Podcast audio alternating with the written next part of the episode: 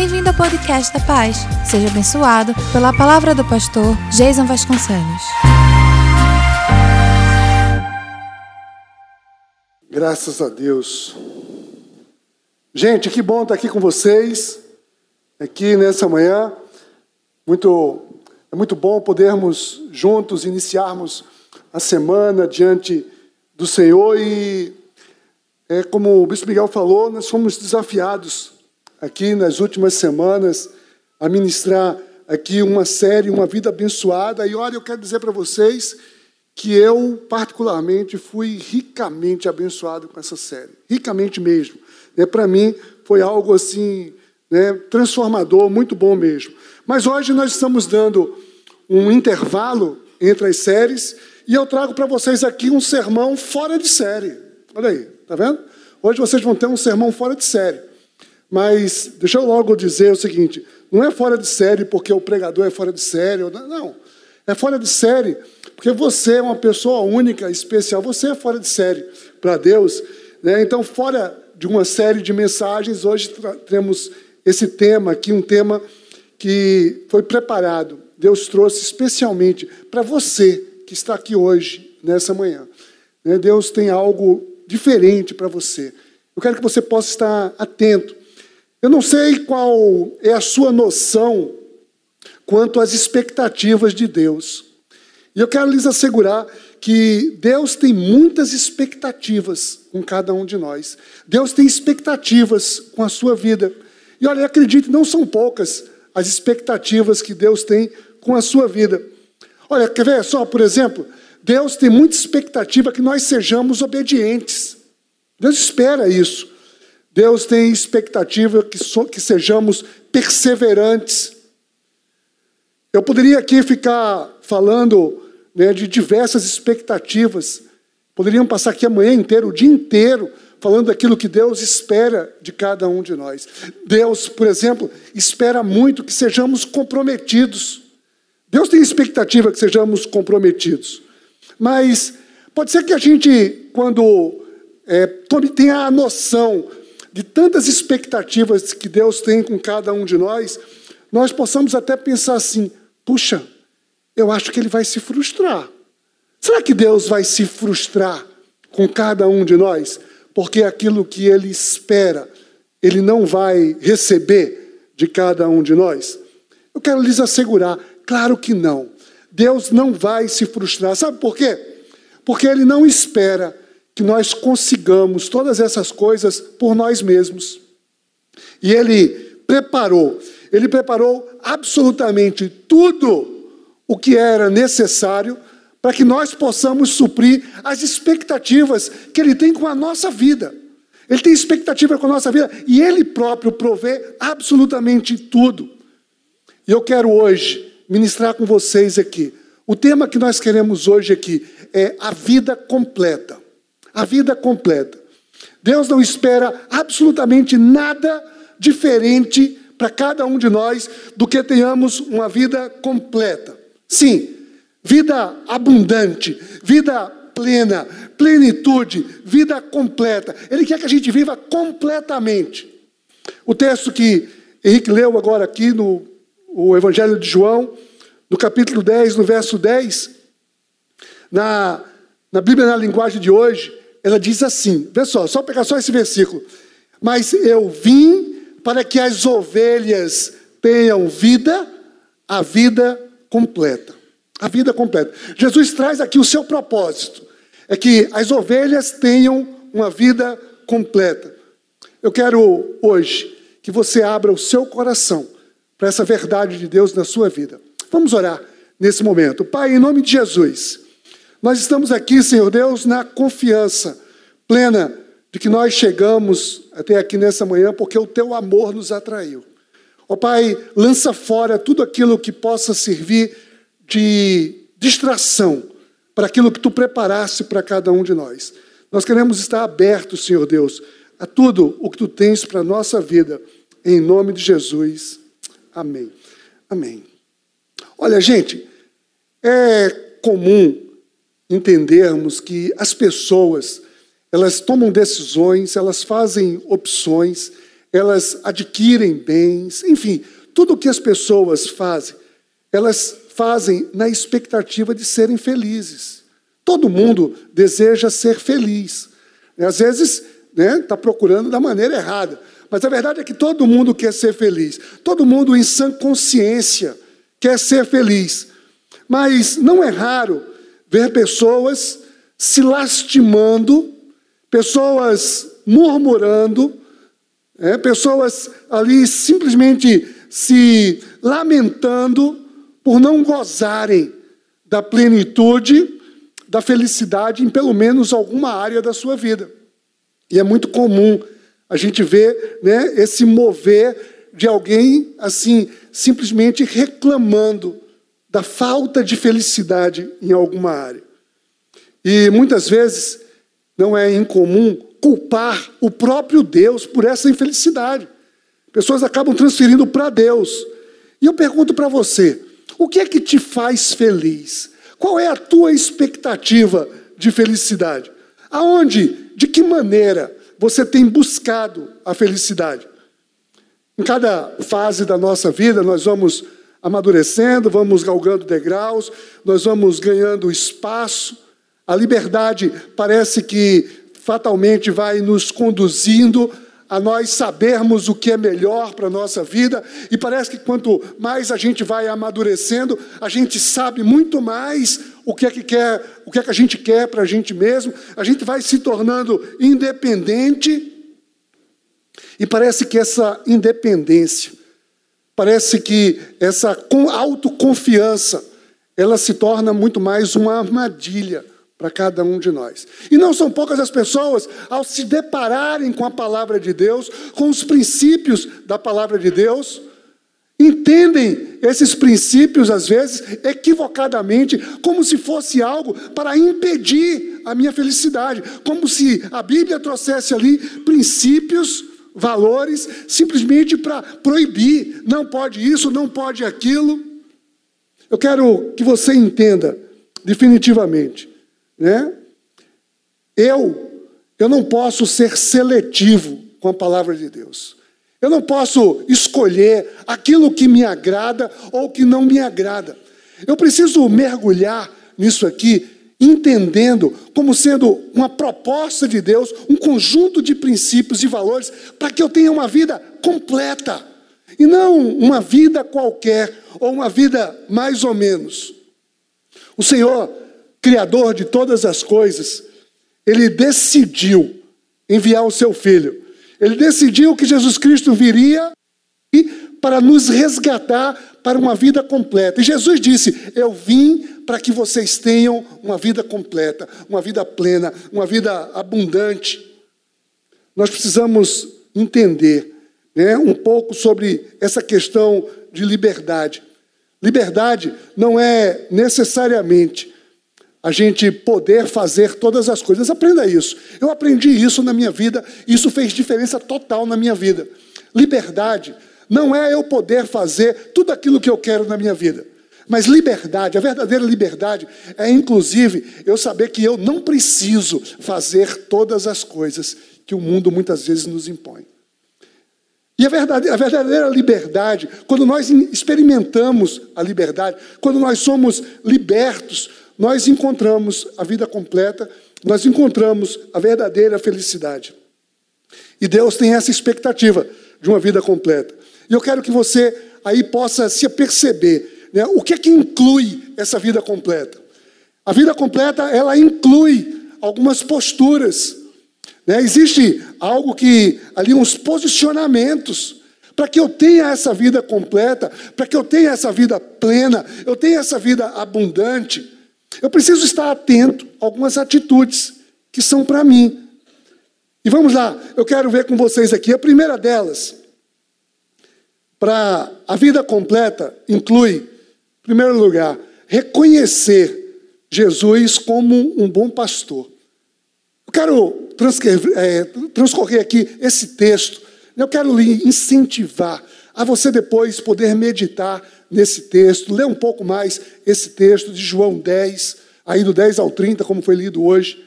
E lá, Jesus traz claramente a questão do bom pastor. Eu preciso reconhecer Jesus como bom pastor.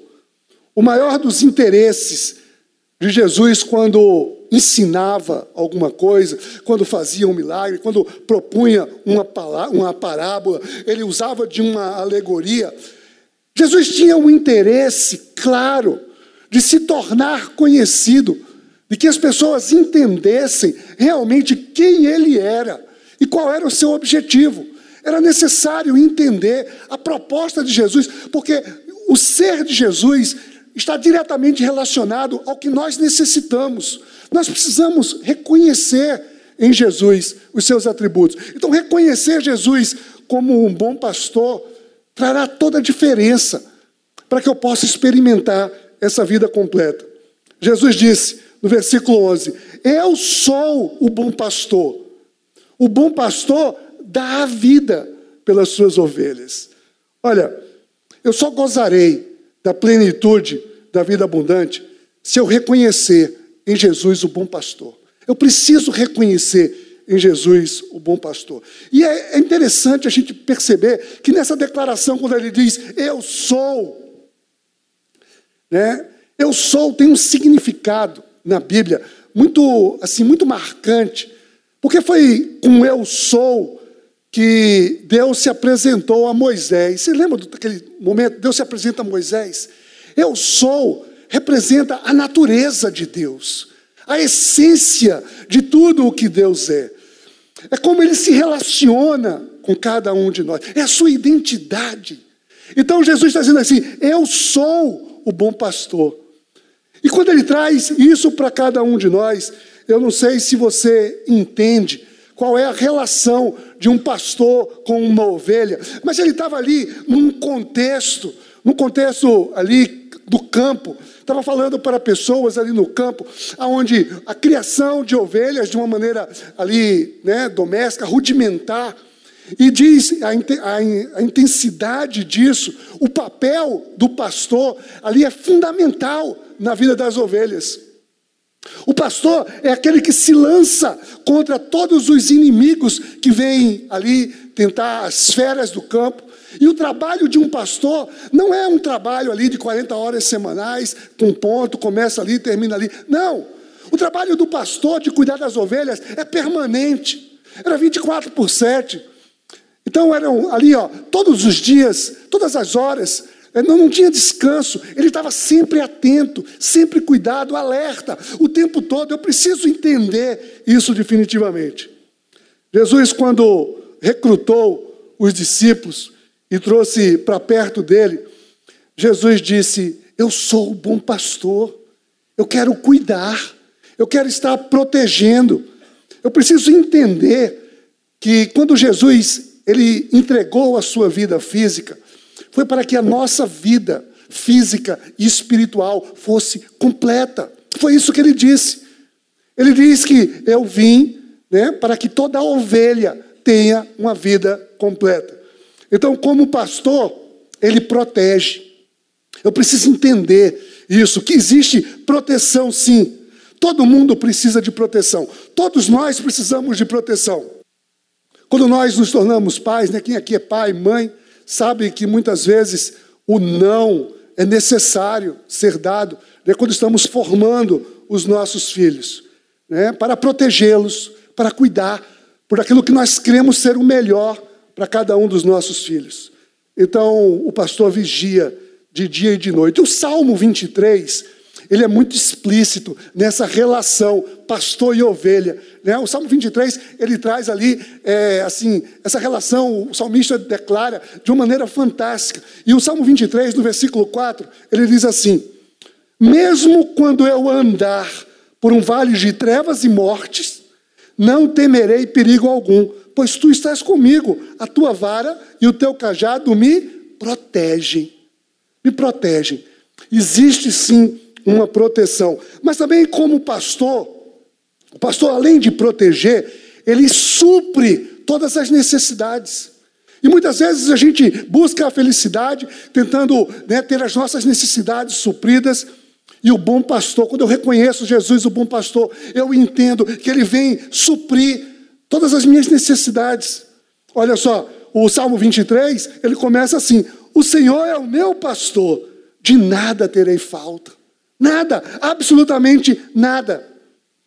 Algumas pessoas, é verdade, se frustram, como eu já disse antes, se frustram até mesmo com o próprio Deus. Sabe por quê? Porque não tem algumas de suas vontades atendidas.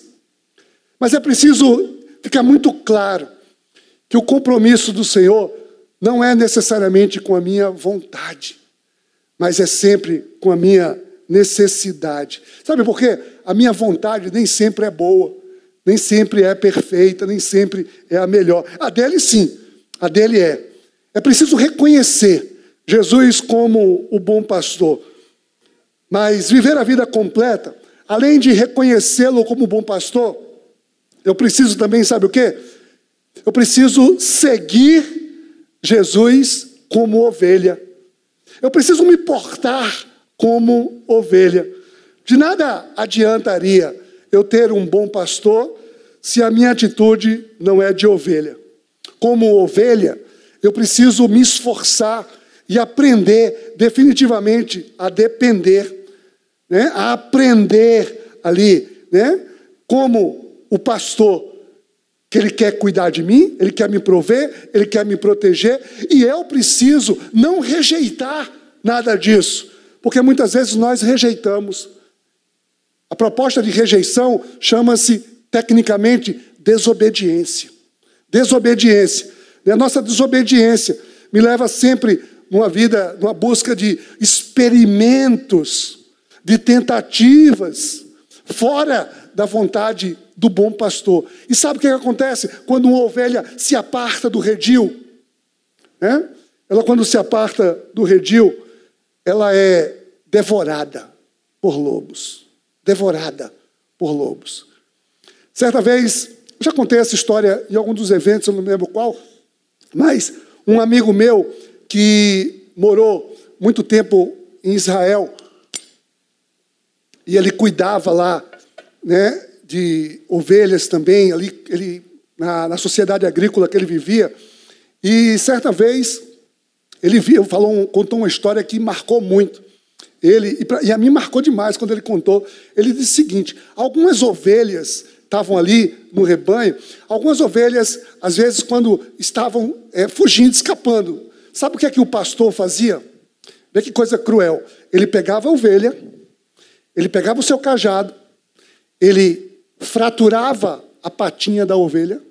Isso mesmo, fraturava a patinha da ovelha. E sabe o que, acontecia? A ovelha não conseguia ir para canto nenhum. Aí você diz, poxa, mas aí que crueldade. Sabe o que ele fazia? Você já viram alguma cena assim, aquela que tem o pastor com uma ovelha aqui assim no, nos ombros? Pronto, ele carrega, ele carrega, vai no pasto, ele carrega o tempo todo a ovelha com a patinha fraturada, até o tempo de consolidação, cerca de 15 dias, ele carrega ela fraturada e ele coloca ela para comer, coloca ela para beber água e traz de volta e anda com ela. E sabe o que acontece ao final do período de 15 dias? Ela não apenas tem a sua perna consolidada, a sua pata consolidada, mas ela aprende a caminhar, ela aprendeu a comer, a beber, a se alimentar, a ser protegida do lado do pastor. E ela não sai mais do lado do pastor. Eu espero que você não precise ter a pata quebrada. Né? Não precisa, não é necessário. Basta obedecer. Né? A gente não precisa. Nós, né, nós não necessitamos disso. Mas existe um desafio em querer ser ovelha. Porque tem muita gente que não aprendeu a ser cuidado. Ser cuidado né? Não é uma tarefa simples para todo mundo. Muita gente, né? Nós crescemos e o mais comum é na perspectiva de ser autossuficiente. É de buscar se defender. Ah, se eu não tive cuidado de alguém, eu preciso agora me cuidar. Né? Eu, eu por mim mesmo. Não, nós precisamos aprender a ser cuidados. Nós precisamos aprender a nos submeter aos cuidados, como ovelha de um bom pastor. Quer experimentar a vida completa? Experimente ser ovelha. Eu vou ser ovelha. Sabe por quê? Porque como ovelha, como ovelha, eu escuto, eu ouço a voz do pastor. Eu sei que algumas pessoas podem até dizer assim, sim, mas como é que eu vou ouvir? É verdade, existem muitas vozes Às vezes é difícil a gente ouvir, né? existe muito barulho, mas em meio a uma multidão que seja, todos nós reconhecemos uma voz que é conhecida, e aquela voz conhecida nos traz uma segurança. Eu me lembro, né, me marcou, não diria traumatizou não, mas marcou bastante. Eu tinha ali cerca de uns oito anos de idade, e eu tinha ido num cinema, estava né, indo no cinema, aqueles filmes, né, O Trapalhão e alguma coisa, né, assim, era o filme daquela época, né, Miguel? Miguel já era, Miguel já era grande nessa época, não, não lembra mais não, mas é, não ia mais para filme infantil nessa época que eu ia, né? Mas ali, de repente, eu tinha ido com né, a vizinha lá que morava com a gente, e de repente, no meio da multidão, eu me perdi. Aquela angústia de você estar perdido no meio da multidão. É angustiante você estar perdido. Você ouve as pessoas falar e aquilo nada tem sentido, aquela angústia. E de repente, a voz Jason, né? A voz conhecida a voz conhecida, ela traz segurança. E você corre, né, e chora, e se, e se larga nos braços ali quando você é recebido em meio a uma multidão. Uma ovelha, ela reconhece a voz de quem está cuidando dela. Então eu preciso reconhecer, né, para que eu possa ter ali o cuidado verdadeiro. Olha só, o Salmo 23, no versículo 2 diz: Em verdes pastagens me faz repousar e me conduz a águas tranquilas. Como ovelha, eu ouço a sua voz, sabe para quê? Para poder seguir. Porque como ovelha, eu sigo o pastor. Eu sigo o pastor. Porque não basta ouvir e não seguir. Uma ovelha não segue o pastor por obrigação, não segue o, o pastor por religiosidade, por medo, por tradição. Não. Segue por experiência. Segue por confiança. Por já ter experimentado essa proteção, essa provisão. Olha, o Salmo 23, no versículo 3, diz assim: Guia-me nas veredas da justiça por amor do teu nome. Por amor do teu nome. Eu preciso viver essa experiência. Mas existe ainda a última, nesse texto aqui, uma última proposta, atitude para eu ter uma vida completa. É receber a vida eterna. Eu preciso me apropriar da realidade da vida eterna. Nossa vida não pode estar sujeita apenas a uma circunstância, a um punhado de dias, né, meses e anos, seja lá o que for, e diante de uma fatalidade qualquer, simplesmente chegar à morte e ali acabou. Não. Jesus veio e nos resgatou para algo muito maior, para algo eterno. E você sabe quando começa a vida eterna? A vida eterna é preciso entender, né? Eterno é aquilo que não está limitado ao tempo. Ou seja, o eterno não vai começar depois da minha morte.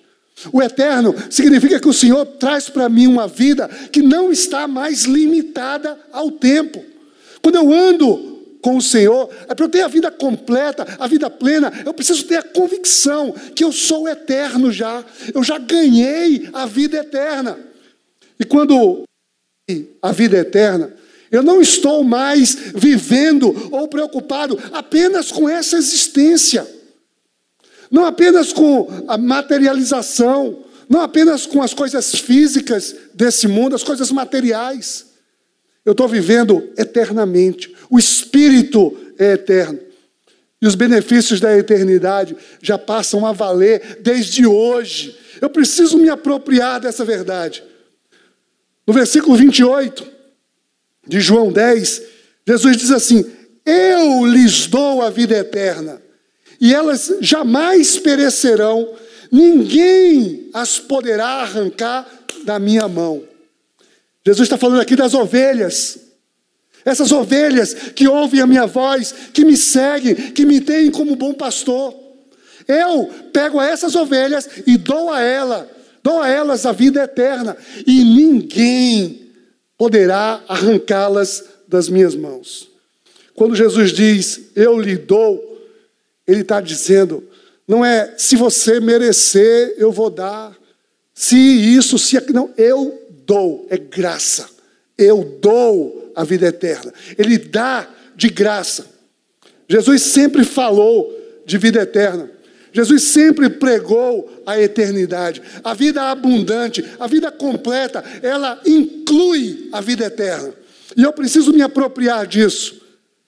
Muitas vezes a gente parece que está alheio às consequências das nossas atitudes. E o céu, o céu que é cantado em hinos, música erudita, música popular, o céu que é recitado em poesias, em fantasias, em filmes, em tantas coisas, né? Muitas vezes pessoas têm uma imagem do céu que não é tão bíblica assim. E eu preciso entender definitivamente: o céu é real. O céu é real, sim. E nessa era de fantasia, de virtualizações, de efeitos especiais, muita gente tem imaginado ou projetado um céu de uma maneira equivocada. Mas a Bíblia deixa claro a proposta celestial para cada um de nós. E nós precisamos ter essa convicção. E o que acreditamos sobre vida e morte, bem e mal, céu e inferno, pode determinar a nossa vida hoje, e não apenas depois que a gente morrer. C.S. Lewis, um dos grandes escritores né, da nossa época, do século passado, da nossa época, da nossa geração, ele escreveu algo muito importante sobre o céu. Ele diz assim: vê só, eu peguei isso aqui. Se você ler a história, descobrirá que os crentes que mais realizaram nesse mundo foram exatamente aqueles que pensavam mais no mundo por vir. É pelo fato dos crentes terem deixado de pensar no outro mundo que se tornaram ineficazes nesse mundo. É a banalização da eternidade que faz com que as pessoas simplesmente deixem de ser eficazes aqui na sua vida. E vive a vida despretensiosamente, né? Daquele, eu não vou dizer o Deus dará não, porque não é assim, não é Deus que dá não, né? Ah, deixa a vida me levar, né? Eu quero eu quero convocar a igreja a entender, né, definitivamente, que nós não estamos limitados a esse corpo aqui, que muitos veneram. Esse corpo está se degenerando a cada dia. Hoje, não importa se você passou o creme Cronos 50 ou seja lá qual for, hoje você está mais velho do que ontem.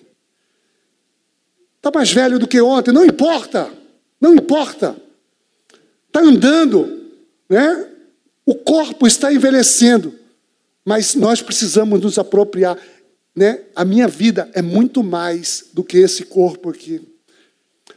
Aquilo que eu vivo, aquilo que eu penso, aquilo que eu decido, vai determinar, vai determinar assim como eu estou me preparando para a eternidade. E olha, e não tem escapatória, ou é eternidade com Deus ou sem Deus. E nós precisamos nos preparar definitivamente. E o salmista conclui o Salmo 23 afirmando que o fato de se comportar como ovelha e ter o Senhor como bom pastor trazem essa garantia. Ele diz no verso 6: Certamente a bondade e o amor me seguirão todos os dias da minha vida e viverei na casa do Senhor para todo sempre.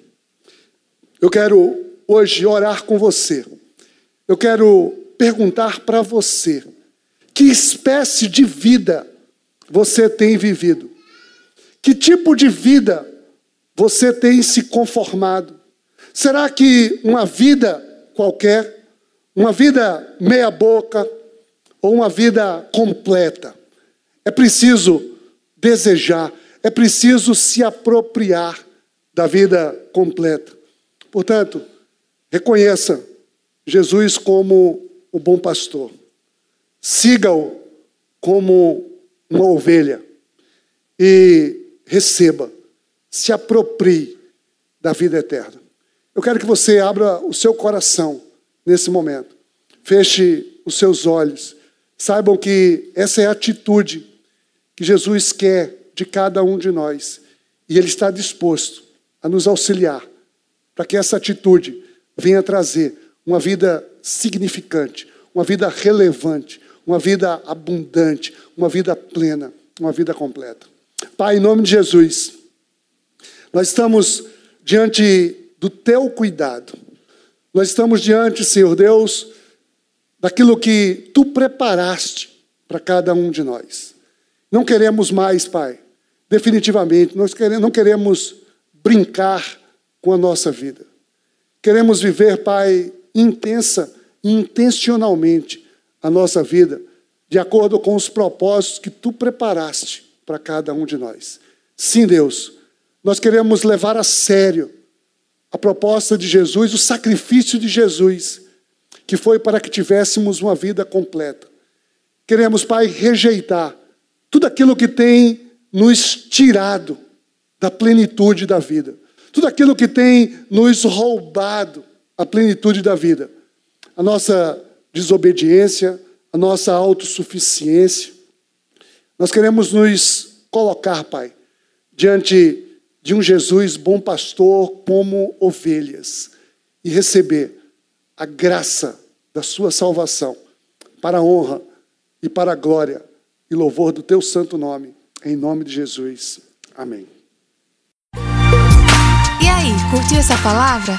Aproveite e se inscreve para receber semanalmente nosso podcast. Nos segue também nas redes sociais, no perfil Somos Pais. E se mora perto de uma de nossas extensões, vem nos visitar. Até o próximo!